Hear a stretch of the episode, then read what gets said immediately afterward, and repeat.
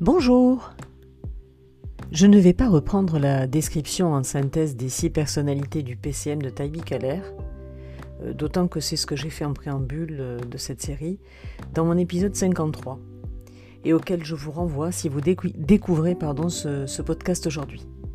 Alors je reprends ici simplement le mode de communication préféré de chacun des profils, utile dans la vie courante et utile en management, nous le verrons à la fin de ce podcast. Mais avant cela, je rappelle juste que chacun de nous a deux constituantes fortes. Une base, acquise depuis notre plus jeune âge, et que nous conservons tout au long de notre vie, et une phase qui dépend du moment, de l'humeur, de l'environnement, de la situation, qui va évoluer ou pas. En synthèse utile à tous, le travail man apprécie d'avoir un maximum d'informations. Le persévérant a besoin d'être écouté. Le promoteur privilégie la communication directe. Le rêveur aussi. Le rebelle ne doit pas être contraint. Et l'empathique doit être compris, compris quant à ses émotions. Le manager qui décide de puiser dans ses ressources, bien que cela demande beaucoup d'énergie et de concentration, pourra manager de manière différenciée, en adoptant et manageant de manière individualisée. Mêlant management autocratique, démocratique, bienveillant et laisser faire. Il est évident qu'un manager travaillomane ou persévérant aura beaucoup de mal à utiliser le mode laisser-faire, le lâcher-prise n'étant pas son fort. Imaginez par exemple la difficulté pour un persévérant de base qui serait travaillomane en phase. Je continue. Le management personnalisé est un mixage en fait, un mixage subtil, un peu comme un air de musique classique où l'on module temps fort et temps calme. Tout un art.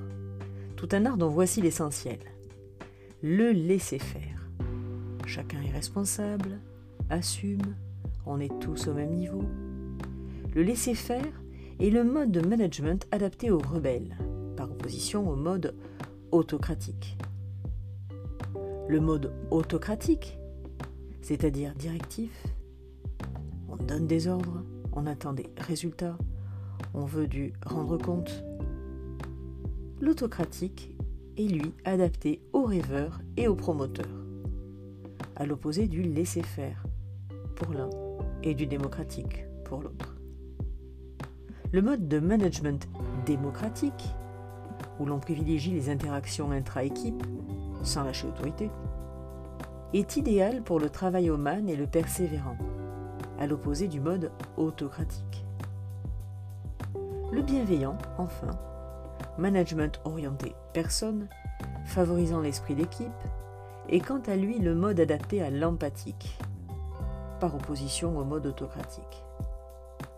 Alors en synthèse, de synthèse, euh, par rapport aux six profils, aux six personnalités de Ty Keller, et par rapport au mode de management favori, ça donne travailloman démocratique, persévérant démocratique, promoteur autocratique, rêveur autocratique, rebelle laisser-faire, empathique, bienveillant. Voilà, je vous souhaite une bonne semaine, de bonnes vacances si c'est votre cas. Euh, c'est peut-être d'ailleurs le moment d'analyser les comportements autour de vous, votre propre communication, et d'en faire bon usage avec le PCM. Bel été à tous et n'hésitez pas à me soumettre vos questions, des sujets, pour poursuivre mes podcasts.